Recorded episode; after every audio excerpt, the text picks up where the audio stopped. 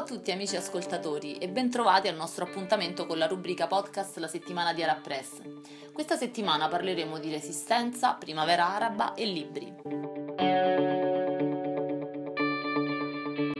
Iniziamo subito con un editoriale del noto scrittore libanese Elias Khoury, apparso sul giornale panarabo Al-Quds l'Arabi, dal titolo Non abbiate paura. In uno scenario internazionale dei toni così estremi, la soluzione secondo Elias Khoury è proprio la resistenza in un'unica battaglia che unisce America e Medio Oriente. Di fronte eh, al nuovo presidente americano Trump, che parla la lingua dell'odio, del disprezzo verso la donna, le minoranze, si potrebbe avere paura, dice lo scrittore. Ma la libertà ha un'unica voce e parla una sola lingua, quella della resistenza, appunto. E ci ricorda anche del sangue versato a Um Heiran, eh, dove un villaggio beduino è stato demolito. Eh, ecco, eventi come questo ehm, non indicano solo la brutalità, eh, in questo caso dell'occupante israeliano, ma anche l'odio e il razzismo che hanno raggiunto anche la Casa Bianca. Eh, scrive Huri che Trump eh, è l'altra faccia di Netanyahu, uno umilia le donne e le minoranze, l'altro vuole trasformare la minoranza ebraica in uno strumento di oppressione. Eh, uno vuole spostare la sua ambasciata a Gerusalemme, come ormai risaputo, l'altro vuole ripulire la terra dal suo popolo.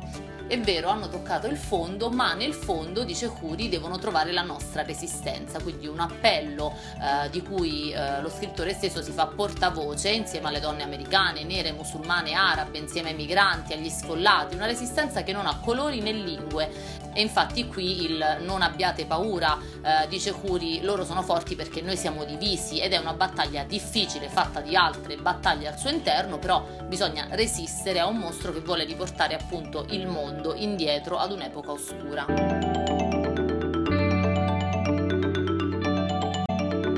Taufik Bouachrin, scrittore e giornalista marocchino, ha ricordato il sesto anniversario della cosiddetta primavera araba sull'Arabil Jadid. C'è chi appoggia, eh, scrive il giornalista, le rivoluzioni che hanno rovesciato i regimi di Ben Ali, Mubarak, Gheddafi, Saleh, che hanno indebolito Bashar al-Assad, e c'è chi invece si oppone a questa primavera, si è sempre opposto eh, perché ha fatto precipitare il mondo arabo in un vortice infernale, ha risvegliato guerre latenti, ha acuito divisioni e fragilità.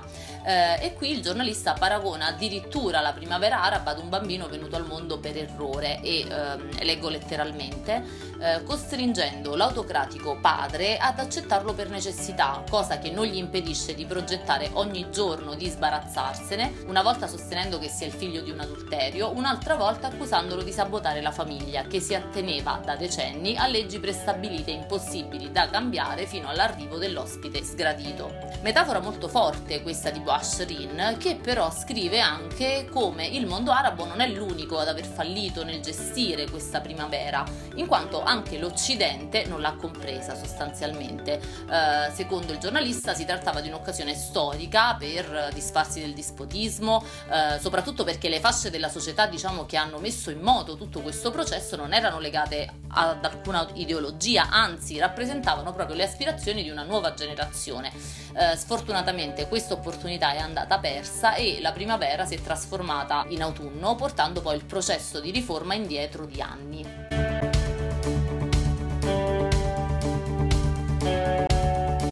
Adesso ad una novità editoriale che voglio segnalarvi. Arrestato nel settembre 2016 insieme al fratello Mehmet, con l'accusa di aver favorito tra l'altro il fallito colpo di Stato dello scorso luglio, Ahmed Altan è una delle penne più potenti della Turchia. Dopo il successo internazionale di L'amore è come la ferita di una spada, edito da Bompiani nel 2008, Ahmed Altan torna tradotto in italiano con Scrittore e assassino con questo avvincente noir eh, ci porta in una piccola cittadina turca, dove uno scrittore anonimo e donnaiolo si ritira in cerca di tranquillità. Quello che trova però è tutt'altro, ovvero un ambiente ostile in cui sospetto e violenza la fanno da padrone e eh, sono gli unici mezzi con cui ci si relaziona con il prossimo, tanto che persino il lettore ad un certo punto inizia a dubitare dell'innocenza dello scrittore eh, che si ritrova trasformato in presunto assassino. Il romanzo è già pubblicato in sette paesi ed è arrivato nelle librerie italiane il 26 gennaio scorso, grazie alle edizioni che già a settembre hanno sostenuto l'appello per la liberazione di Altan.